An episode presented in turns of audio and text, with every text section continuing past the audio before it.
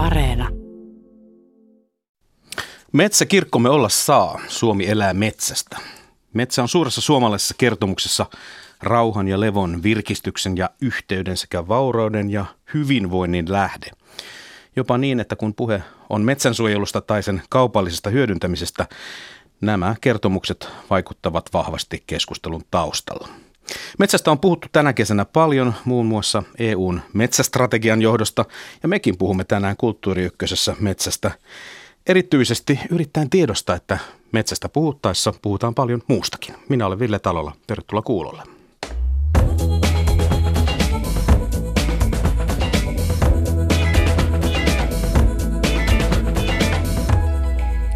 Tervetuloa Kulttuuri WWF Suomi, Suomen johtava metsäasiantuntija Mai Suominen.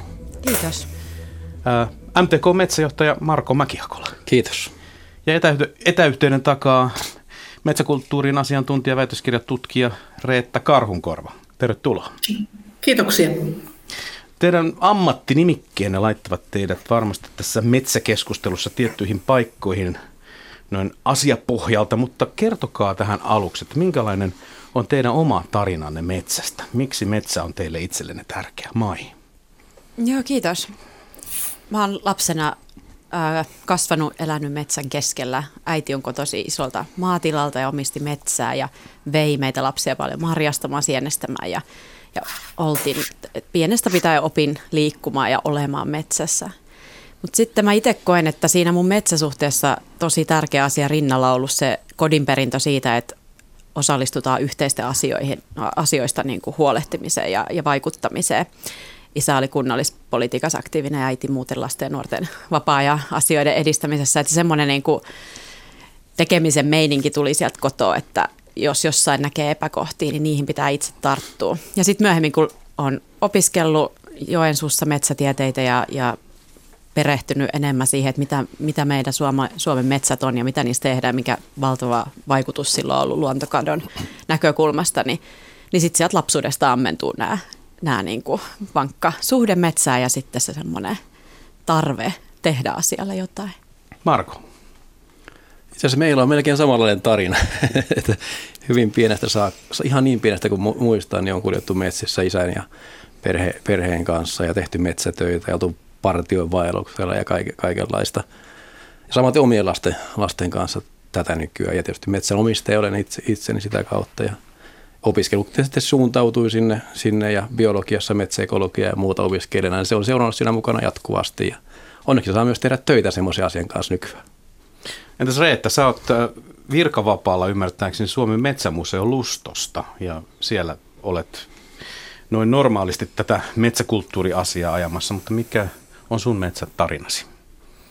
No kyllä nyt täytyy sanoa, että aika samanlainen kuin Mailla ja Markolla, eli mä oon metsän keskeltä maalta, tota, pieneltä rintamamiestilalta. ja perheessä on, on tota metsänomistajuutta ja metsäammattilaisuutta molempia. Et se, se on semmoinen tärkeä, tärkeä osa mun, mun tarinaa ja tota, pienestä pitäen kanssa liikkunut siellä metsissä ja, ja tota, metsät on, on ollut aina tärkeät. Ja tota, sit lisäksi olen kokenut semmoisen toisenlaisen metsäherätyksen sitten myöskin Joensuussa opiskellessani perinteen tutkimusta aikoinaan ja ollessani Joensuun taidemuseossa harjoittelussa ja opastin Ritva Kovalaisen ja Sanni Sepon näyttelyssä Puiden kansa. Ja silloin koin sitten tämmöisen niin kuin, tavallaan niin kuin kulttuurisen herätyksen näihin metsäasioihin, eli avautui tämä niin kuin suomalaisen kansanperinteen metsäsuhde. Ja tota, kiinnostuin, kiinnostuin suomalaisten metsäsuhteista oikeastaan jo silloin, ihan 2000-luvun alussa. Ja gradun aihe valikoitui niin kuin tämän herätyksen myötä lasten metsäsuhteen tutkiminen. Ja oikeastaan sen vuoksi sitten päädyin lopulta Suomen metsämuseon Lustoonkin töihin ja ehkä tämä on nyt sitten jatkumoa tämä nykyinenkin tutkijan pesti sitten ää, tälle tarinalle. No nyt kun sä vauhtiin pääsit, niin kerro hieman tästä metsäkulttuurista.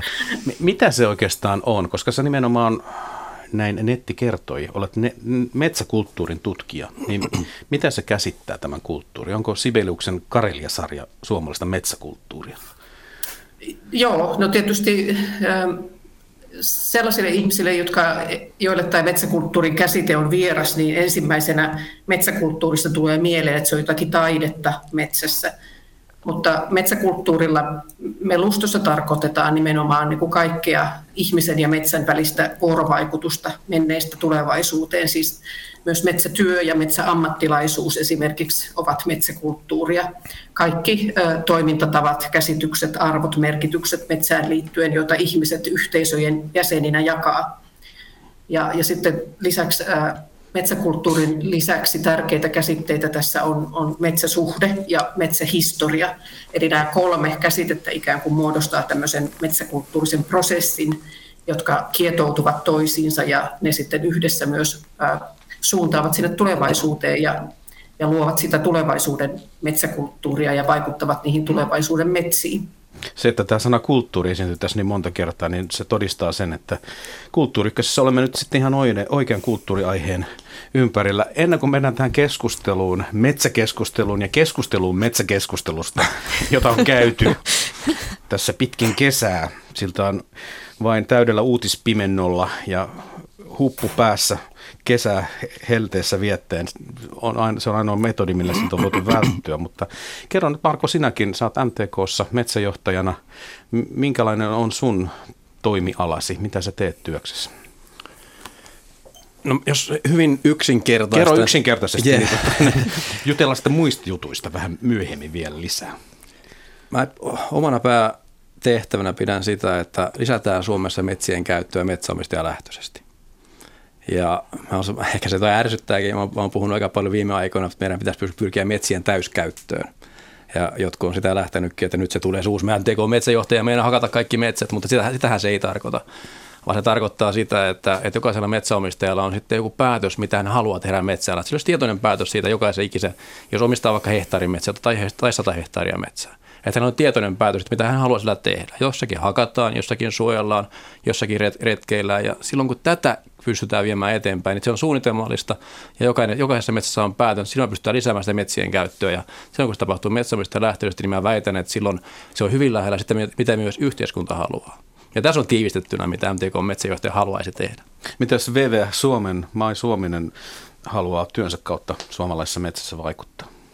WWF Suomelle tärkeimmät asiat on tietenkin luontokadon pysäyttäminen, ilmastokriisiin vastaaminen, että pystytään sopeutumaan siihen, mitä, mitä valtavia muutoksia sieltä on tulossa ja, ja miten ne vaikuttaa sekä metsää itsensä, mm. mutta myöskin siihen metsien hyödyntämiseen ja mahdollisuuksiin käyttää metsää. Et siihen, siihen me halutaan pureutua ja, ja paljon samaa kontaktipintaa niin kuin metsän omistajien suuntaan on myös meidän työssä, koska jos katsotaan niin kuin Etelä-Suomen metsien suojelutilannetta, kolme prosenttia suojeltu ja pääasiassa metsät omistaa yksityiset metsäomistajat, niin silloinhan on ihan keskeisen tärkeää, että mitä, mitä valintoja he siellä metsissään tekee. Ja, ja tuota, se, mikä meillä on ollut nyt yksi keskeinen asia, mitä ollaan edistetty, on, on nimenomaan metsäomistajien suuntaan me ollaan tuotettu materiaalia, että metsänomistajille olisi helpompi tehdä päätöksiä luontoarvoihin liittyen ja että he pystyisivät paremmin itse puuttumaan siihen, että mitä, mitä, mi, miten niin kuin niitä metsiä käsitellään. Eli tässä on niin kuin iso haaste Suomessa metsäammattilaisten ja, ja tavallisten metsäomistajien niin kuin välisessä keskustelussa, että, että terminologia vaihtelee tai, tai voi olla semmoisia haasteita siinä, että miten se viesti siitä metsien käsittelystä menee perille sinne metsäomistajalle. Meillä on Tapion kanssa tehty metsähoidon opas, jossa kerrotaan metsäomistajille siitä, että miten voi hakata metsiä, mutta huomioida ne luontoarvot siellä samalla. Puhutaan kohta vähän enemmän tästä metsän omistajuudesta, kuka Suomessa metsät omistaa. Sen on tietysti totta, että suurin, osa, suurin suomalainen metsänomistaja on, on yksityiset ihmiset.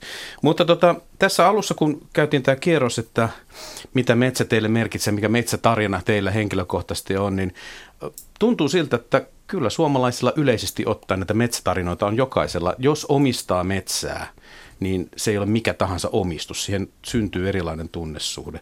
Ja, ja ylipäätään, ö, miten sä Reetta kuvailisit meidän suomalaisten metsäsuhdetta, jos sitä vertaa johonkin muuhun kansakunnan metsäsuhteeseen?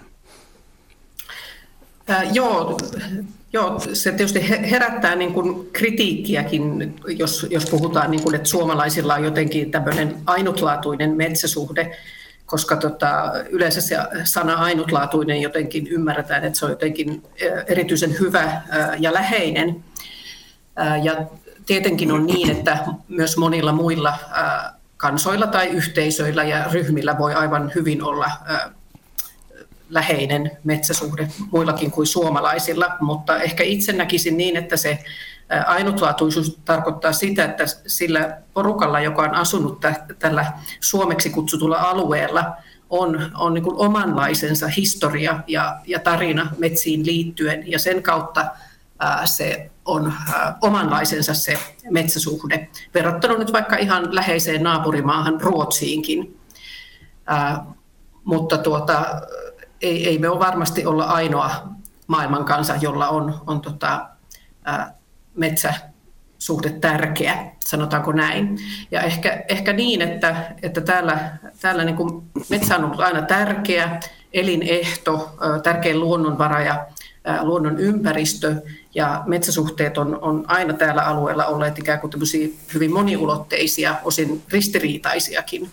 Et metsien läsnäololta on edelleen tänä päivänä aika vaikea välttyä. Metsiä on edelleen paljon ja metsät myöskin ovat vaikuttaneet aika olennaisella tavalla meidän kulttuuriin, historiaan ja yhteiskuntaan. Ja kaikissa, kaikissa niin kuin kyselyissäkin ihmiset kyllä arvostaa metsät korkealle ja pitää niitä itselleen tärkeinä. Että jotakin, jotakin siinä metsässä on sellaista, joka, joka suomalaisille on merkityksellistä. Marko. Ehkä, ehkä laittaisin näin. Mä sanoisin, että yksi, yksi piirre suomalaisessa metsä, metsäsuhteessa on ylpeys. Se ei ole pelkästään metsäomistajan ylpeyttä, vaan se on myös yleisesti suomalaisten ylpeyttä, vaikka tällä metsästä, minkä joka meistä oikein kohta pääsee, pääsee, pääsee retkelemään milloin haluaa tai sitten metsäomistajan ylpeyttä. Ja se metsäomistajan ylpeys se voi olla hyvin eri, erilaista. Tämäkin on tuhansia metsäomistajien kanssa jutellut ja sitä, se ylpeyden kohde voi vaihdella. Se voi olla ylpeyttä siitä, että tuppa katsoa, minkälainen tukkipuupino mulla täällä on, tai tuppa katsoa, minkälainen luontokohde kohde mulla on. Se on muuten tämä luontoasia asia yksi hyvä esimerkki, että silloin kun metsäohjelma ja vapaaehtoinen metsien suojelu lanseerattiin, niin se toi, se toi ikään kuin hyväksyttäväksi tuoda, tuoda myös nämä luontoylpeyskohteet esille.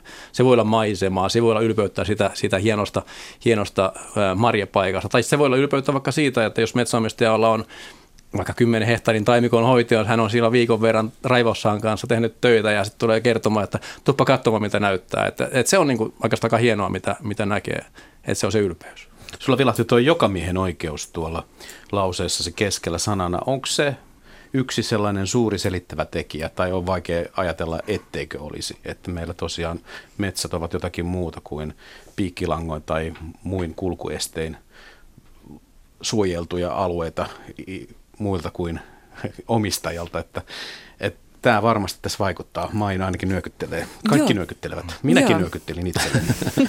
Oltiinpas me yksimielisiä tästä. Sinä joka mies. Minä joka mies. Löysin itsestäni joka miehen Joo. ja oikeuteni. Löytyy asia, joka on, on tärkeä varmasti kaikille. Ja, ja itse just nousi mieleen tästä niin tämä, että meillä on metsäomistajia reilu 600 000 Suomessa ja ja on paljon tutkittu, että mit, mitä metsä merkitsee heille ja mitä he tekevät siellä metsässä. Ja sit, sitten niin kuin se, meillä on muut kansalaiset, jotka ei omista metsää, mutta liikkuu metsissä ja joka meidän oikeudesta tietty liittyy ihan keskeisesti tähän. Ja nythän meillä selkeästi viime vuosina on noussut keskusteluun myös enemmän tämä, että miten, mitä, mikä oikeus näillä muilla ihmisillä kuin niillä metsää omistavilla ihmisillä on sanoa jotakin siihen metsän, metsän käyttöön ja metsämaisemaan liittyen. Tämä on niin kuin musta tosi kiinnostava ja myös semmoinen tunteita herättävä aihe ja, ja tosi tärkeä aihe. Reetal varmaan löytyy tästä aineesta, mutta itse haluaisin tähän pureutua se on paljon. hyvä kysymys. Tämä meidän yleiset oikeudet metsään, riippumatta siitä, kuka siellä tukkipuun kaadosta kuittaa rahat. Joo, tämä, on, tämä, on, tota, tämä omistajuuskokonaisuus ylipäätänsä on ihan hirveän mielenkiintoinen, että, että sanotaan, että metsien omistaminen on aika monimutkainen juttu sitten loppupeleissä. Just sen takia, että aika pitkään, pitkään Suomessa jotenkin on ajateltu kuitenkin yhteiskunnan tasolla, että, että tota, nämä metsät on jollakin tavalla meidän kaikkien yhteiset. On niin kuin meidän yhteistä vihreää kultaa, vaikka se laillinen omistaja aina jo löytyykin kullekin metsälle. Että nämä jokamiehen oikeudet toisaalta on, on osa tätä kokonaisuutta, että, että ne mahdollistaa metsäsuhteen muodostumisen jokaiselle suomalaiselle ja myöskin niin tämmöisen kiintymyssuhteen sitten jonkun toisen omistamaan metsään. Et, et jokainen voi, voi tota, kokea nämä metsät omakseen, mutta sitten tosiaan ihan yhteiskunnankin tasolla jotenkin aina on ajateltu, että, että nämä on niin kuin suomalaisten vihreä nämä, nämä metsät. Ja si, siinä mielessä sitten metsänomistajat on kyllä aina koettu ihan hirveän tärkeiksi Suomessa ja, ja onhan heitä tässä niin kuin vuosikymmenien aikana aina jollakin tavalla ohjattu ja neuvottu käyttämään näitä metsiä sitten kulloistenkin yhteiskunnan arvojen mukaisesti ja varmasti näin tulee olemaan niin kuin jatkossakin. Marko. Joo, jos metsäkulttuuri elää ajassa, niin mielestäni joka miehen oikeudet myös elää ajassa. Että jos mietitään kymmeniä vuosia taaksepäin, niin kuinka tärkeitä sitten metsän antimet on ollut sille joka miehelle osana sitä e- e- elinkeinoa, elinkeinoa ja ruoanhankintaa ja muuta. Ja, ja, ja nyt puhutaan vähän erilaisista virkistysarvoista ja muusta, mutta yhtä tärkeitä, tärkeitä edelleen. Tällä hetkellä ehkä on tärkeää sitten vain mieltää se, että mitä se vastuullinen joka miehen oikeus on, mitä siellä saa tehdä ja mitä ei, ei saa tehdä. Ja, ja muistetaan myös kunnioittaa. Kunnioittaa on kuitenkin jonkin yksityisomaisuutta se metsä, että silloin kun liikutaan siellä metsässä, niin kunnioitetaan sitä omistajaa, ei vahingoiteta, vahingoiteta sitä luontoa ja näin poispäin. No, mutta metsäkertomukset meillä on jokaisella olemassa. Osa näitä metsän tämmöisiä metanarratiiveja, tämmöisiä alhaalla, ala, pinnan alla vaikuttavia kertomuksia on, on ollut semmoinen tietynlainen pahishistorioiden keksiminen vastapuolista. Siis sillä lailla, että omistaja ajattelee, että luonnonsuojelle tulee ja pistää, pistää tuohon haltin tähän kaikkeen hakkaamiseen. Ja sitten toisaalta suojelupuolella ajatellaan, että metsänomistaja kiskasee metsän tyhjäksi ja auraa metsämaa ja viisi välittää siitä, että miten kovakuoriaiset ja valkoselkätikat tässä, tässä prosessissa viihtyvät. Kuinka vahvoja nämä on nämä kertomukset? Kuinka paljon ne vaikuttaa siihen, että vaikka me ollaan tässä nyt aika sopuisasti menty, niin ei se yleinen keskustelu ole ollenkaan tällaista kunnioittavaa ja ainakaan aina, ainakaan, ainakaan säännönmukaisesti. Mai. Joo, siis sanoilla on valtava merkitys ja, ja se, miten puhutaan asioista, niin se se vaikuttaa varmasti kaikkein eniten siihen, että miten, miten ihmiset tulee toimeen keskenään ja millä tavalla asioita päästään edistämään. Ja on, onhan se näin, että metsäasiat e-, etenee hirveän hitaasti Suomessa. Ja, ja se julkinen keskustelu on, on niin kuin hankalaa. Ja itse mä kokisin niin, että ää, tunnistan ton, mitä kuvailit, että on se vastakkainasettelu, mutta mitä enemmän tulee näitä selvityksiä, tutkimuksia metsänomistajien arvoista ja kansalaisten arvoista, niin sieltä niin kuin selkeästi nousee se, että ne metsät on monimerkityksisiä. Ja mä näen sen niin kuin voimavarana sille, että me pystytään yhdistämään nämä eri tavoitteet, mitä metsien suhteen on. Eli mä, mä näkisin tulevaisuuden niin kuin valoisana, mutta meidän pitää päästä yli sen, sen niin kuin vaikean puhettavan, onks, sen, sen yli. Onko tämä laajalle levinnyt metsäomistus, onko se jollakin lailla myös ongelma, jos mä nyt suojelijaa katson tässä, niin että että ei ole tavallaan yhtä osapuolta, jolle voisi lyödä nyrkin pöytä, että nyt te pistätte tämän asian näin kuntoon ja 20 prosenttia tästä metsästä on sellaista, että siihen ei kosketa enää. Että on tosiaan nämä 600 000 eri, eri omistajaa, joka kanssa, jokaisen kanssa täytyisi jotenkin tämä neuvottelu käydä. Marko pudisti päätä. Ei se mun mielestä ole ongelma, niin kuin tuossa aluksi sanoin, niin, niin mun mielestä hyvä tavoite on pyrkiä siihen metsien täyskäyttöön ja löytää ne metsäomistajat, jotka haluaa käyttää, käyttää sitten talouskäyttöön käyttöön metsää, hakata metsää, kuka haluaa suojella, kuka haluaa ehkä metsästää. Ja mä väitän kyllä, että ne on aika lähellä – nämä metsänomistajien yhteenlasketut tavoitteet aika lähellä sitten yhteiskunnan tavoitteita. Ja kun sen löydetään vain oikeat kannustimet, niin silloin se, se toimii. Ja, ja meillähän on hyviä, hyviä kannustimia. Tietysti puumarkkinat toimii markkinoiden kautta. Ja sen, sen jälkeen, kun foinikialaiset keksivät rahaa, niin se, se kannustin on tietenkin aina jossakin olemassa. O, niin o, o, joo, on. Ja rahahan siihen liittyy esimerkiksi metsien suojeluun. Tai vapaaehtoinen metsien suojelu, se on hyvä, hyvä keino. Mutta sitten taas toisaalta, jos, jos lähdetään ylhäältä päin määräämään, että okei, tämä pitää suojella, tämä pitäisi hakata tai jotain muuta tämmöisiä määräyksiä, niin silloin me ei saavuta sitä optimia, että annetaan metsäomistajia, joilla on ne omat tavoitteet yhteiskunnan tavoitteiden kaltaiset, niin silloin mennään, mennään hakoteille. Reetta, puhu sieltä päälle, vaan aina ei näe tästä pienestä tietokoneruudusta, kun Aivan. heiluttelet, niin anna paukkua Joo. sieltä vaan sitä mukaan, kun juttua tulee. Joo, Joo tämä on, tämä on tota mielenkiintoinen ja hyvä aihe, että tota, suomalaiset metsänomistajat, ovatko he ongelma, että en, en kyllä näkisi suomalaisia metsänomistajia missä tapauksessa ongelmana, en, en missä tapauksessa. Et olen itse tätä omaa väitöstutkimusta varten haastatellut 50 yksityismetsänomistajaa. Kyllä heillä on niin todella niin moni, moninainen, moniarvoinenkin se metsäsuhde ja he kyllä pääasiassa he kantaa vastuuta niin pitkällä tähtäimellä, pitkäjänteisesti näistä omistamistaan metsistä ja siellä on paljon tämmöistä ylisukupolvisuutta, eli, eli halutaan huolehtia näistä metsistä hyvin, siis niiden metsien itsensä takia, mutta myös näiden tulevien ihmissukupolvien takia. Ja, ja etsitään myöskin niin kuin, tämmöistä tasapainoa niiden talous- ja muiden arvojen välillä niin kuin aktiivisesti ja halutaan saada tietoa ja etsiä uudenlaisia menetelmiä. Ja myöskin, myöskin niin kuin metsänomistajat nimenomaan itse haluaa, haluaa niin pois tämmöistä vastakkainasettelusta ja, ja tota, ei, ei niin kuin tässä 50 haastateltavan joukossa, niin ei siellä niin kuin minusta äh, semmoista äh, semmoista niin kuin jyrkkää vastakkainasettelua metsänomistajien omassa ajattelussa ole, ainakaan tässä, tässä joukossa, jota olen haastatellut. Päinvastoin toivottaisin niin kuin ymmärryksen lisääntymistä ja myöskin tämmöistä niin kuin, tavallaan metsänomistajien metsäsuhteiden huomioimista esimerkiksi näissä metsänomistajapalveluissa.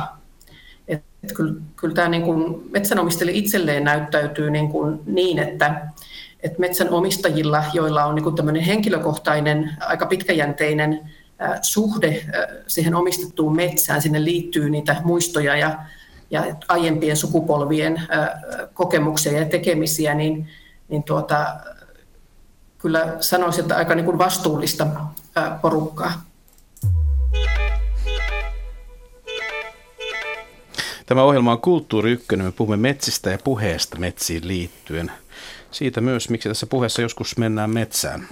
Keskustelemassa ovat WWF Suomen johtava metsäasiantuntija Mai Suominen, MTK metsäjohtaja Marko Mäkihakola ja etäyhteyksien takaa äsken äänessä ollut Reetta Karhunkorva. Hän on metsäkulttuuritutkija, väitöskirja tutkija myös tästä aiheesta, niin kuin äsken kuulimme. Minun nimeni on Ville Talola. Mai, olisiko sulla ollut tähän omistajuusasiaan vielä jotakin ennen kuin kysyn seuraavan kysymyksen, joka onkin sellainen suoraan asiaan menevä kysymys? Ikään kuin nämä muuten ei olisi ollut, mutta oliko sulla tähän vielä jotakin? Joo, tässä puhuttiin äsken hyvin siitä, että miten metsäomistajat itse on valmiit tekemään ja luonnon hyväksi, tai miten erilaisia arvoja metsäomistajilla on. Ja sitten mä näkisin tässä Reetta mainitsi sanan tieto ja se raha on tosi tärkeä monelle, varmasti valtaosalle metsäomistajista, mutta sitten se tieto on ihan yhtä tärkeä. Eli, eli se, miten kerrotaan näistä asioista ja eri vaihtoehdoista, niin sen mä näen niin kuin tosi olennaisena. Ja, ja sitten mulle tulee mieleen niin kuin siitä metsäomistajuudesta, nyt jos puhutaan luontokadosta, niin, niin meillä on Suomen perustuslaissa kirjattu, että vastuu luonnon monimuotoisuudesta kuuluu meille kaikille. Ja sen myöden mä näkisin, että jotta tämä vihreä kulta, mikä myös Reetta hyvän sanan nosti tuossa aiemmin esille, että, että mi, miten me niin vastataan luontokadon pysäyttämiseen ja ilmastokriisiin, se on, tämä vihreä kultahan on se, mitä, mitä me tarvitaan. Ja, ja siihen, jotta ne, se kaksoiskriisi niin kuin saadaan hoidettua, niin tarvitaan mun mielestä tosi paljon erilaisia keinoja. Ja yksi on niin kuin valtion rooli ja, sit, ja, ja lainsäädännöllä, kannustimilla, sanktioilla. Ja, ja sitten yksi on tämä tiedon jakaminen, eli että metsäomistajilla on entistä paremmat mahdollisuudet itse tehdä niitä päätöksiä. Ja, ja tota, tämä on niinku semmoinen, mikä mun mielestä myös helpottaa sitä metsäkeskustelua, että tuodaan esille tämä, että meillä on erilaisia keinoja. Se, mikä toimii yhdelle, ei toimi toiselle ja sitten siellä taustalla tarvitaan myös niinku semmoista sääntelyä kuitenkin. Ja, ja sellaisen vielä kiteyttäisi sen, että meillä on hirveän toimivat puun hankinta-alueet Suomessa, niin meillä voisi olla ihan yhtä lailla suojeluhankinta-alueet. Eli luontokadon pysäyttämisessä, metsälajiston turvaamisessa on ihan olennaista se, että meillä on se niin kuin vahva suojelualueverkosto. Eli se ei riitä, että vähän tuolla, vähän tuolla, vaan meillä pitää olla semmoisia keskittymiä ja vahvistetaan niitä, niitä niin kuin laajempia ydinalueita. Ja se on ehkä semmoinen yksi haaste, mikä mun mielestä on siinä, kun meillä on niin pirstaloitunutta se metsäomistajuus. Sä oot menossa oikeaan suuntaan, koska mun seuraava kysymys olisi ollut, että mitkä on metsien suojelu, niin onkin varmaan, mikä on metsien suojelu ja metsien taloudellisen hyödyntämisen suurimmat haasteet? Missä, missä ikään kuin on ne pullonkaulat tai kipukohdat, jos näitä, näitä puhutaan? Tuosta, mitä sanoit näistä laajemmista suojelualueista, siis metsä, kun sitä omistaa 600 000 suomalaista, ja monella heillä on joku sellainen ajatus, että siitä jonkun pennin pyöryllän ehkä vielä sitten tuottonakin saa, niin mitenkä Suomessa onnistuisi sellainen asia, että metsä omistettaisiin kollektiivisesti, yksityisesti laajemmin, mutta se olisi sellaista, että siihen metsään ei varmastikaan kajota. Jotkuhan, jotkuhan metsää ostavat ihan vaan siksi, että t- tätä metsää ei ainakaan saha eikä kirves koske. Mutta tässä tuli muutamakin kysymys. Nyt, Jos mä... Saatte valita, Joo. mistä päästä puretaan. Me puran vähän tuon omistajuudesta. Toi oli hyvä, hyvä kommentti tuossa äsken, tämä ylisukupolvisuus, ja sehän on se, mikä meitä leimaa tämä meidän suomalaisten metsäomistajuutta. Että se on se on käytännössä perhe metsäomistajuutta. Minä esimerkiksi omistan metsää, minkä omisti isä ja sitä aikaisemmin iso isä. Ja jos ajatustapa on se, että jätetään se metsä pikkusen paremmassa kunnossa seuraavalle sukupolvelle, kun se on itselleen tullut, niin me mennään hyvään suuntaan. Ja hyvään suuntaan me mennään, mennään, jos katsotaan oikeastaan mitä tahansa indikaattoria, niin, niin, niin metsien kasvu on kovempaa kuin koskaan, puuta enemmän, enemmän metsissä kuin kos, koskaan. Vaikka mitä sanotaan, niin, niin metsien suojelualueiden määrä kasvaa, kasvaa jatkuvasti. Me on tultu metsäsertifiointia, missä monimuotoisuus huomioidaan jatkuvasti entistä, entistä paremmin. Eli meillä oikeastaan joka paikassa mennään parempaan suuntaan. Se, mikä mitä haastaa, on sitten se, että et, et asioita ehkä kärjistetään. Asioita katsotaan ehkä yhdestä pienestä avaimenreijästä ja silloin unohtuu kokonaisuudet. Itse ainakin haluan katsoa kokonaisuutta siten, että siinä on se luonto mukana, siinä on talous mukana, siinä on sosiaaliset asiat, asiat mukana. Mutta jos mä rupeaisin katsomaan pelkästään talouspuolelta, niin silloin mulla unohtuisi ympäristöasiat. Tai jos mä katson vain ympäristöpuolelta, niin silloin unohtuu ne talousasiat.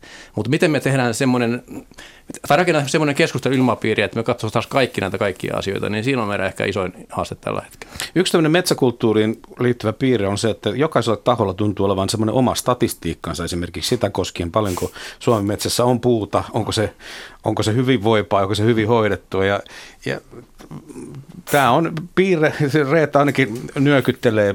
Maallikkohavaintoni ilmeisesti on sitten ainakin osin oikea. Vai? Niin, tuli, tuli tästä nyt, en, en, en ota kantaa nyt näihin metsä, statistiikoihin sinänsä, mutta siihen keskusteluun, että usein, usein tuntuu, että että tota, metsäkeskustelussa itse asiassa keskustellaan siitä, että, että millaisia niiden metsien pitäisi olla. Siis siellä keskustelussa puhutaan ihan eri metsistä ja ihan eri metsien arvoista. Eli, eli tavallaan siellä keskustelun ytimessä on, on niin kuin aika semmoinen syvä filosofinen kysymys siitä, että millaisia näiden Suomen metsien pitäisi itse asiassa olla. Ää, talousmetsiä vai luonnontilaisia vanhoja metsiä tai jotakin siltä väliltä. Ja myöskin siinä keskustelussa on, on ikään kuin keskustellaan siitä, että, että tota, keitä tai mitä varten nämä metsät ylipäätänsä ovat olemassa ja kuka niitä saa käyttää ja mihin. Et se, semmoinenkin huomio on tässä tullut tehtyä. Mä mietin tuota ylis, ylisukupolvisuutta, että se, se on tosiaan varmaan monessa muussakin teemassa kuin metsissä tärkeä niin kuin kulttuurinen piirre, suvut on tärkeitä ja mit, miten on toimittu, mitä tehdään.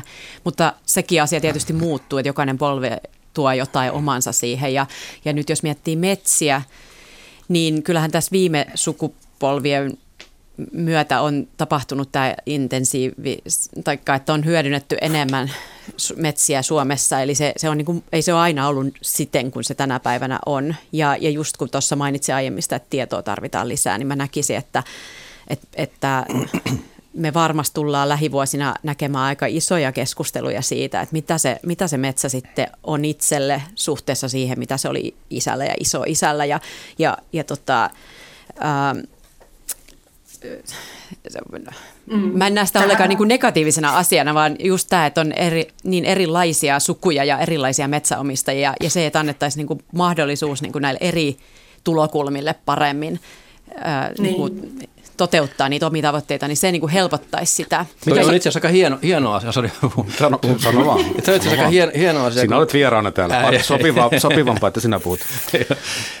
Se, on aika hieno, hieno asia, kun tulee uusia metsäomistajia ja siinä voi olla, että sillä edellisellä metsäomistajalla samassa perheessä on ollut ihan erilaisia tavoitteita ja sitten kun se, se uusi metsäomistaja tai sisarukset tai mikä se onkaan se poru- porukka tai yks- yksilö, niin menee sinne mets, metsään. Voi olla, että hänellä ei ole mitään tajua. Ajattelee, että se on vaan joku jos, jossain, millä ei ole mitään, mitään merkitystä. Ja sitten se menee sinne ja tarkastelee. Se voi olla hieno luontokohde, että haluaa säilyttää sen. Tai sitten hän oivaltaa, että tämähän on ihan hirvittävän arv- arvokas, että, että, että meillä on asuntolainaa päällä ja, ja me voidaan hyödyntää taloudellisesti, maksaa lainoja pois tai hankkia jota, jotain muuta. Ja se oivallus, mikä tulee siitä metsästä sille uudelle, uudelle metsänomistajalle, niin se on yleensä se on aika hieno, hieno, hieno, hieno piirre. Ja kyllä sitä puhutaan tosi paljon tästä metsäneuvonnasta, ja oon täysin samaa mieltä, että tietoa pitää metsäomistajille antaa, ja, ja faktatietoa, ja eri vaihtoehtotietoja niin, että se metsäomistaja päättää. Ja mä sanoisin, että jos meidän metsähoitoyhdistykset antaa monipuoliset tietoa, suuri osa esimerkiksi metsien suojelun metsäkohteista kohteista tulee metsähoitoyhdistysten kautta,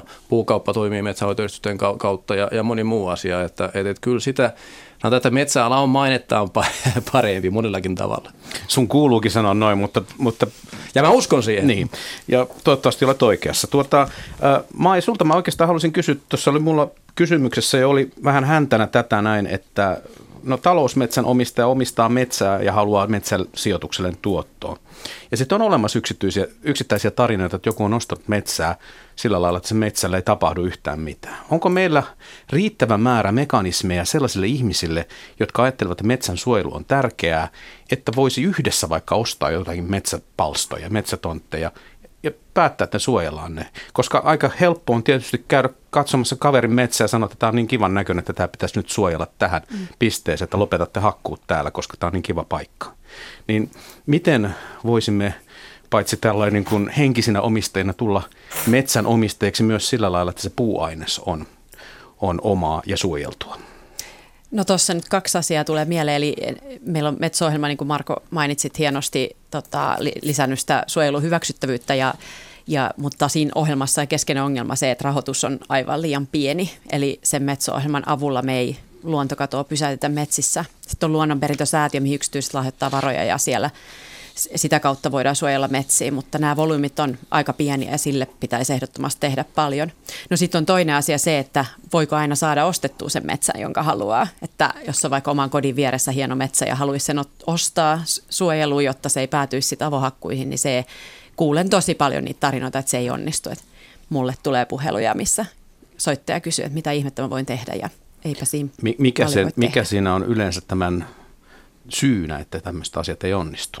No viittaa Raha. vähän tähän, mitä Marko mainitsi juuri tähän niin kuin ylpeyteen metsästä ja se, että halutaan pitää se metsä niin kuin omana omaisuutena, mikä on tosi, tosi niin kuin arvokas ja tärkeä asia sukupolvien ketjussa kulkenut. Eli silloin niin kuin siinä, siinä törmätään siihen, että mi, miten ää, ei-omistajan se kiintymys johonkin metsään, niin se, siinä voi tulla suru vastaan tai tuleekin hyvin usein. Ja tämä on niin kuin asia, mitä mitä on hyvä myös tarkastella. Mutta sitten mä mietin tota tuloja, että puukauppa ei ole niinku se ainoa vaihtoehto. Eli, eli tuossa Metso-ohjelmassa maksetaan metsän suojelusta se sama korvaus ja itse asiassa vähän isompana kuin puukaupassa, kun se on verovapaata se tulo. Ja sitä, sitä pitäisi pitää enemmän esillä. Ja, ja sitten nyt tämä hiile, hiilivarastojen niin kuin pitäminen, ettei hakkaakaan metsiä, vaan hiilivarastona säilyttäisi ja siitä maksettaisi korvausta, niin näen sen tosi tärkeänä. On, onko olemassa joku konsensus eri osapuolien kesken, edes suurin piirtein konsensus, että mikä olisi tämmöinen tavoiteltava suojelun määrä suomalaisessa metsissä? Kuinka monta prosenttia esimerkiksi metsistä pitäisi tavalla tai toisella suojella? Marko Mäkihakolalla ei ole konsensusta tiedossa. ei, Oletteko ei, te ei, ei, ei siellä ole. MTKssa tämmöistä pohtineet? Ja semmoista eksaktia numeroa on tosi vaikea sanoakin. Että meillä siis Pohjois-Suomessa on tosi isot suojelualueet tällä hetkellä, Etelä-Suomessa paljon vähemmän. Sitten meillä on todella paljon tämmöisiä, no vaikka taas palaan tuohon yl- ylpeyteen, että, että varmaan tuossa osana väitöskirjatutkimustakin on tullut tietoa siitä, että kuinka suuri osa metsäomistajista suojelee tai jättää hakkamatta jonkun kohteen sen takia, että ei halua sitä hakata ja tekee se ilman, ilman mitään, mitään korvausta. Että semmoista konsensusta ei ole. Mutta sitten kannattaa myös muistaa, kun taloudesta puhutaan, että se metsän omistaja on, yksi, on alku sille arvoketjulle, joka tuo sitä, sitä tuloa Suomessa, joka, oikeastaan jokaisen kuntaan metsäteollisuuden energiaa ynnä, ynnä muuta kautta. Ja tämä on se, missä Suomi on noussut historiassa moneen kertaan ja jotenkin mä haluaisin uskoa, että tämä biotalous, kiertotalous tulee Suomessa pohjautumaan tulevaisuudessa puun käyttöön. Se on kannattaa aina myös pelata se, että, että paljonko se puu tuo siinä ketjussa sitä talouteen. Eli toisin sanoen suojeltaessa metsää, tahdot sanoa tässä ilmeisesti, on se, että siinä on muutakin tuloa kuin se, mitä kasvattaja saa, että se ikään kuin kerryttää kansantalouteen tietyn määrän tuloa, joka on sitten jotakin kertaluokkaa aivan jotakin muuta kuin korvaus, minkä, minkä puun kasvattaja itsellensä kuittaa. Kyllä, ja tämä on nimenomaan sitä, että silloin kun puhutaan metsiä, metsien käytöstä, niin pitää katsoa kokonaisuutena sekä ympäristöpuolelta, etätalouspuolelta, että sosiaaliselta puolelta.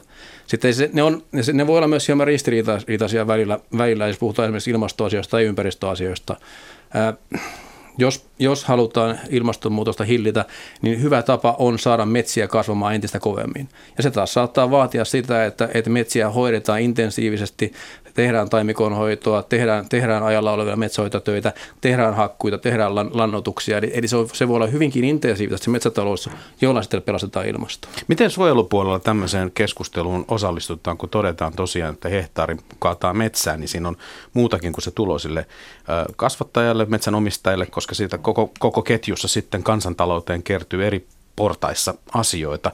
Jos sille metsälle ei tee mitään, niin ei tule sitä ikään kuin hyrrää, joka pyörittää sitten sitä kaikkea perässä tulevaa jalostustoimintaa, kuljetuksia, sen sellaisia. On korkeintaan ehkä joku eräopas, joka, joka, jolla se kansantalouden, jonka vaikutus kansantalouteen on aika vähäinen suhteessa sitten siihen, että paperitehdas jyllää jossakin? No mä katson sitä vähän pidemmällä aikavälillä. Eli tuo, mitä kuvailet tuossa, niin sen voi nyt ajatella tässä niin kuin seuraavan kvartaalin tai vuoden perspektiivillä. Mutta se, että me suojeltaisiin tietty määrä ja tietyllä tavoin meidän metsiä, niin se niin kuin luo sen pidemmän tähtäimen kestävyyden siihen metsätalouteen. Eli ihan tieteellisen tutkimuksen, tutkimuksen perustuen meidän pitäisi tietyn verran suojella ja, ja sitten käsittely, metsien käsittelyyhteydessä tehdä tiettyjä luontoa huomioivia toimenpiteitä.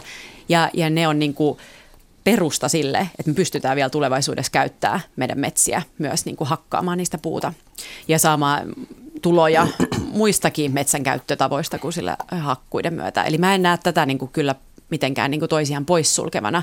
Ja tässä on mun mielestä nyt niin kuin julkisuudessa myös semmoinen haaste meidän keskustelussa, että jos nyt ottaa huo- vaikka tämän EU-metsästrategia loppaamisen Suomen valtion toimesta, niin niin, ja, ja missä MTK ja metsäteollisuus on ollut myöskin vahvasti äänessä e, vähän niin kuin vastustamassa tätä. Vähän niin kuin. Vähän niin kuin.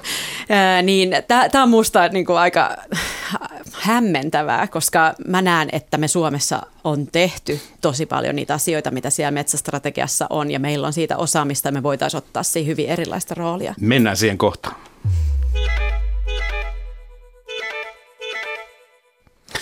Tämä ohjelma on Yle Radio 1 Kulttuuri Ykkönen ja tämä on suora lähetys Helsingin Pasilasta. Keskustelemassa ovat WWF Suomen johtava metsäasiantuntija Mai Suominen äsken äänessä. Sitten on MTK metsäjohtaja Marko Mäkihakola ja etäyhteyksien takaa metsäkulttuurin tutkija ja väitöskirjatutkija Reetta Karhunkorva. Minä olen Ville Talola. Reetta, sä hävisit tuosta ruudusta. Mun pitäisi oikeastaan kehdata nousta tästä hetkeksi pois, koska siihen tuli joku tämmöinen pop-up-ikkuna jostakin ihan käsittämättömästä, mutta ehkä sä olet vielä siellä linjoilla kuitenkin. Kuuletko meitä? Joo, täällä, täällä on ja tuohon, mistä äsken puhuttiin, olisin halunnut heittää vielä tämän ajatuksen, joka tietysti metsäalan ihmisille, teille molemmille on tuttu, että, että tämä metsien ja metsänhoidon aikaperspektiivi on niin erilainen kuin ihmisen perspektiivi. Eli se aikaperspektiivi on niin pitkä, että se tässä myös usein sitten hämmentää ihmistä – että nyt tehtävät metsänhoitotoimet ja muutokset niissä, ne näkyy vasta vuosikymmenten päästä ja myöskin toisaalta ne sit vaikuttaa tosi pitkään. Ja samoin sitten tämä niin kuin metsätutkimus, mitä Suomessa on ansiokkaasti tehty vuosikymmeniä, niin tavallaan sekin tieto tulee sitten vasta pitkän ajan päästä, kun nyt aletaan tutkia vaikkapa tätä jatkuvapeitteistä kasvatusta. Joten tämä on sellainen asia, mikä usein sitten myöskin niin kuin pitää huomioida, että, että nämä vaikutukset tulee näkyviin vasta paljon paljon myöhemmin. No joo, mennään, kiitoksia tästä, tästä puheenvuorosta. Kuulosti jotenkin, että sivuttaisin sen, koska on niin paljon kiirettä tässä eteenpäin, mutta meillä, ei meillä enää kauheasti aikaa ole siitä syystä, tämä vähän hätäinen, no niin. Mutta mennään tähän EU-hun. Metsä on ollut intohimoisen poliittisen keskusteluaihe nyt heinäkuussa juuri ehkäpä siksi, että tämä EUn metsästrategia on sitten tullut. Sitä on kommentoitu äh, maa- ja metsätalousministeriön sivulla ministerin toimesta jo hieman nurjastikin ja näin poispäin. Äh, tämä, tämä ulottuvuus, äh, EU-ulottuvuus tuo suomalaiseen tähän metsäkertomuksiin tämän uuden elementin, koska Suomi onkin yhtäkkiä osa tätä globaalia yhteisöä, jossa täytyy miettiä ilmastonmuutoksen torjuntaa, täytyy miettiä hiilinielujen synnyttämistä ja tämän tällaista. Ja nyt se iso pelko tuntuu olevan se, että jos EUn rooli suomalaisessa metsäpolitiikassa on isompi, niin suomalaisen metsän omistajan vapaus on vähempi ja hänen asiantuntemuksensa sivuutetaan sillä ajatuksella, että Belgiassa on isompaa metsäasiantuntemusta kuin Suomessa. Mutta mitä te tähän sanotte, tähän EU-rooliin? Marko, aloita sinä. Perinteisesti MTK on ollut suuri EUn ystävä. Joo, kyllä kannatetaan, kannatetaan vahvaa, vahvaa EUta, EUta mutta, mutta samalla ei kannata sitä, että EU tekisi suomalaista metsäpolitiikkaa. Että sinänsä aika absurdi ajatuskin, että, että, että Brysselistä tiedettäisiin Suomea paremmin, että metsiä, miten metsiä pitäisi hoitaa. Tai Kreikassa päätet, päätettäisiin tai linjattaisiin, miten Suomen metsiä pitää hoitaa. Et jos, jos katsotaan, miten Suomi on metsiään hoitanut ja, ja käsitellyt vuosia, vuosia ja vuosikymmenten saatossa, niin taas palataan siihen ylpeyteen. Kyllä mä toivoisin, että, että meidän kaikki poliitikot ja päättäjät on sitten meppejä tai ministeriöitä, kansanedustajia ja kuntapäättäjät olisi ylpeitä tästä metsistä ja toisi sitä esille. Et, et, et jos EU lähtee miettimään, että sopiko suomalaiseen metsään avohakkuu vai jatkuva kasvatus, mitä se suomalainen metsäomistaja ajattelee, niin, niin aika, aika heikolla teillä olla. Ei se track record ole esimerkiksi Etelä-Euroopassa hirveän hyvä, hyvä metsiähoidossa ole. Mitäs Mai sanot tähän? No mä näkisin, että tässä ei ole niin kuin näin suurista uhkakuvista kyse, että EUn alueella on hyvin monenlaisia metsiä ja, ja sitten kun tehdään EUn metsästrategiaa, niin siinä huomioidaan kunkin niin kuin metsäelinympäristön ominaispiirteet ja, ja siltä pohjalta sitten aletaan miettiä sitä kuhunkin metsään niin kuin liittyvää hoitoa tai suojelua tai käyttöä. Ja, ja, ja sitten esimerkiksi tähän avohakkuuseen, niin sieltähän ei ole siis avohakkuukieltoa tulossa, vaan onko se nyt mainittu jotenkin näin, että vain erityis, erityistä harkintaa pitäisi niin kuin tehdä, kun Se on pakko sanoa, sanoa päälle, että jos tätä aktiivista vaikuttamista ei ole tehty, me puhutaan, että ei ole tulos tällä hetkellä, ja strategia on kohtuullinen tällä hetkellä, mutta millainen se olisi ollut ilman, jos Suomi, Ruotsi ja muutama muu maa ei olisi ollut aktiivisia? Olisiko se tullut avohakkuukieltoa? Tai olisiko tullut jotain muita asioita, minkä kanssa me ei vaan oltaisi toimeen? Suomesta on lähtenyt, ei Anteeksi, suinkaan ainoastaan, ei, ei mitään, tämän radiossa saa aina välillä vähän, jos on asiaa. Jos, jos puhuu asiattomuuksia päällä, niin sitten puutun.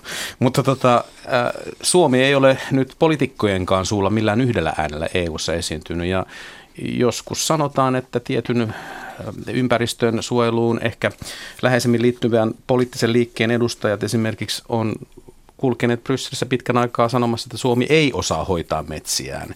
Ja tätä on koettu uhkakuvana. Mutta Reetta, voit kommentoida tätä, mutta, mutta kommentoi myös sitä, että silloin kun aletaan äh, puhua tämmöisen äh, metsiin kajomiseen ulkopuolelta, niin onko siinä jotenkin metsäkulttuurin tutkijan korviin äh, erityisen raskaasta loukkauksesta kyse suomalaisen metsänomistajan kohdalla, että että nyt mennään jotenkin niin pyhiin arvoihin, että näihin ette kyllä tartu.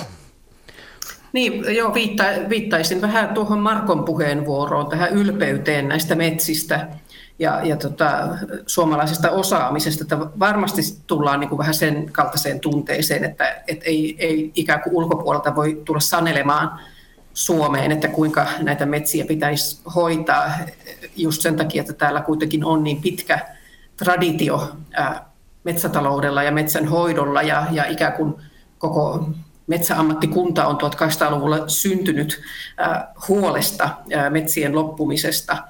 Ja, ja sen takia on lähdetty niin kuin kehittämään tätä metsäalaa, jotta täältä, täältä ei metsät loppuisi. Ja, ja tavallaan tämä on niin semmoinen yksi, kun näistä metsätarinoista puhuttiin, niin tämähän on yksi sellainen suuri suomalainen metsäkertomus, joka, joka on tosi paljon vaikuttanut tässä yhteiskunnassa. Et, et varmasti on sellaista, sellaista ajattelua, että ei ulkopuolelta voida, voi tulla sanelemaan tänne, että kuinka metsiä pitäisi hoitaa. Mä näkisin, että tässä on nimenomaan kyse siitä, että on jonkin verran tällaista ajattelua ja sitä on sitten sanotettu ja tuotu mediassakin isosti esille ja myöskin ihan ministeri Lepän toimesta. Ja, kuitenkin niin kuin me ollaan, Suomi on osa e- Euroopan unionia ja ollaan tekemässä sitä Euroopan metsäpolitiikkaa. Että tässä on mun mielestä niin kuin vähän omituinen vastakkainasettelu, että minkä tähden Suomi asettuu vasta, vast, vast, niin kuin vastustamaan, kun Suomi voisi olla nimenomaan tekemässä sitä. Ja, ja niin kuin se koko keskustelu siitä, että joku tulee ulkopuolelta ja sanoo, mitä metsissä tehdään, niin mä jotenkin tavoita sitä, koska esimerkiksi jos ajatellaan avohakkuukieltoa, niin onko se edes lainsäädännön puitteissa mahdollista? Mutta eikö tässä ole kyse semmoisesta asiasta, kun tämä suomalainen kotimainen metsäkeskustelukin on vastakkain asettelevaa, niin se sama vastakkainasettelu on siirtynyt vaan sitten sinne europarlamenttiin ja, ja ei ole yhtä ääntä, vaan, vaan pikkusen riitaisia poliitikkoja keskenään. Marko? No varmasti juuri, juuri näin ja Osaltaan tämä, tästä, taas tullaan palataan siihen, että, että jos metsä ei katsota kokonaisuutena.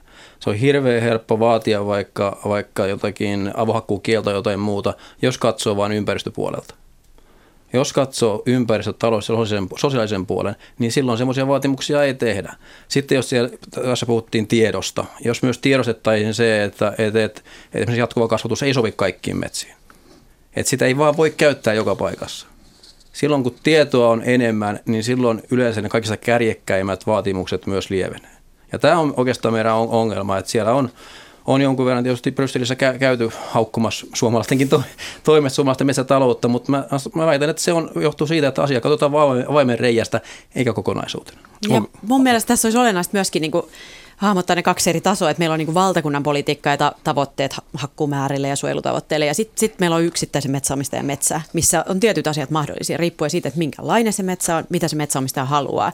Ja mä ainakin itse koen, niin kuin, että me tarvitaan, niin kuin aiemminkin sanoin, niin monenlaisia keinoja siihen, että erilaisille omistajille ja erilaisiin metsiin on eri keinot mahdollisia. Ja silloin sitten tämä suojelusuunnittelu pitäisi pystyä tekemään paremmassa yh- yhteistyössä ja, ja niin kuin isommalla volyymilla. Ja, ja, ja nimenomaan jotenkin sillä tavalla, että siinä Juuri on mukana niin kuin eri keinovalikoimia, koska eihän sitä, kukaan ei halua elää niin, että joku sanelee jotakin, mutta jos me tuodaan siihen niin kuin ne mahdollisuudet ja olisi sitten taloudellinen kannustin tai, tai sitten yhdessä sovittuna la- lakien parantamisia. Met- metsälaissa on hyvin vähän luonnon huomioimista. Siinä olisi todella paljon tehtävää ja, ja, ja et siin, mm, siin, siin askel on... E- askeleelta päästäisiin mun mielestä ihan hyvässä hengessä Suomessa niin kuin ekologisesti kestävään metsätalouteen. Mutta siinä on ero, eikä se ole ihan hiuksen hieno ero, jos metsänomistajille sanotaan, että teet näin, piste.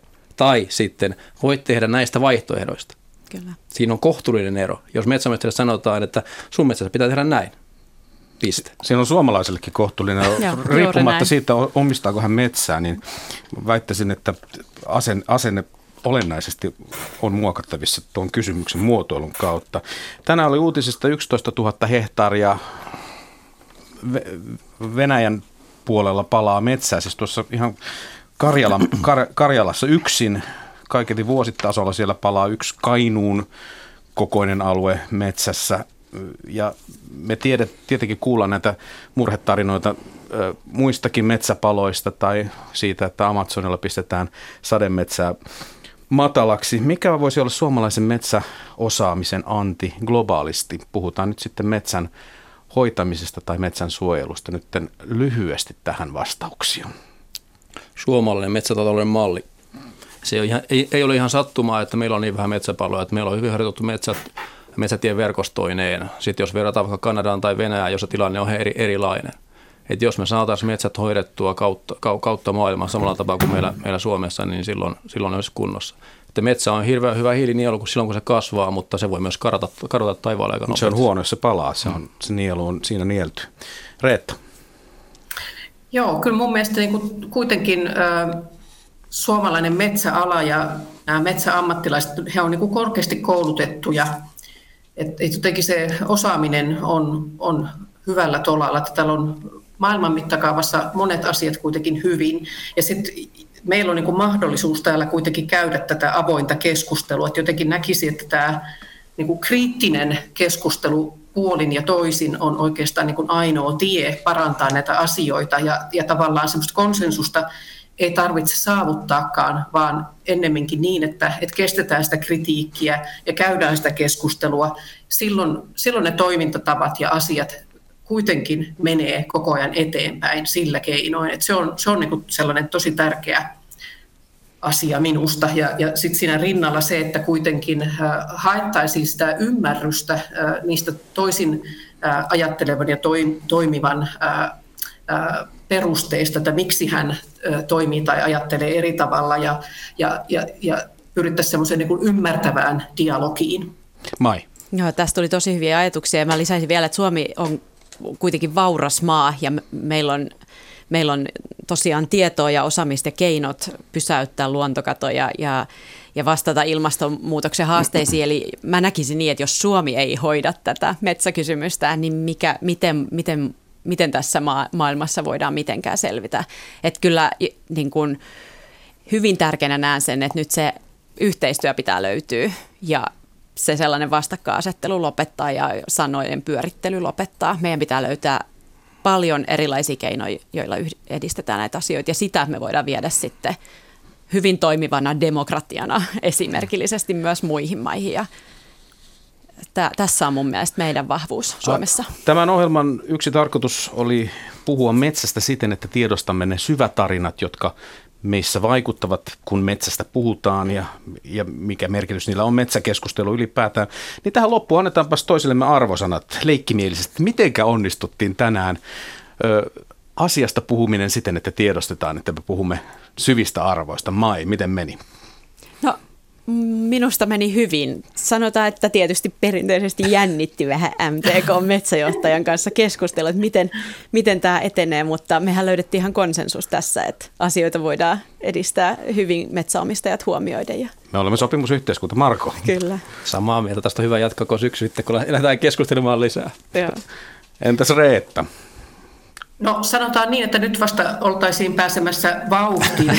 Tästä, tästähän tämä olisi niin vasta lähtenyt liikkeelle kunnolla, että aika paljon jäi teemoja ja asioita, joista ei sanottu mitään. Näin, näin tässä käy aina tai yleensä, varsinkin jos on paljon asiaa ja hyvä, hyvä aihe, niin kuin meillä tänään oli. Kiitoksia keskustelusta. Meillä siis oli täällä keskustelemassa WWF Finlandin johtava metsäasiantuntija Mai Suominen, MTK-metsäjohtaja Marko Mäkihakola ja etäyhteyden takaa väitöskirjatutkija Reetta Karhukorva. Minä olen Ville Talola. Tämä ohjelma on ollut suora lähetys, kuten kaikki kulttuurikkaisen jaksot. Se muuntuu tuota pikaa tallenteeksi Yle Areenaan, josta sitä sopii kuunnella vaikkapa luontoretkellä tai metsätöiden lomassa.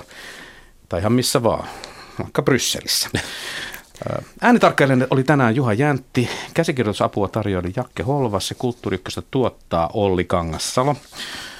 Huomenna keskiviikkona Pauna Grymin johdolla puhutaan Neonkaupunki-kirjasarjasta. Venäläistä mytologiasta ammentavassa kirjasarjassa käsitellään paitsi Suomen venäläisyyttä, myös kuvataan sukupuolivähemmistöjä ja kahden venäläisnaisen avioliittoa. Kiitoksia seurasta tältä päivältä. Hyvää päivänjatkoa Yle Radio 1 seurassa. Kuulemiin.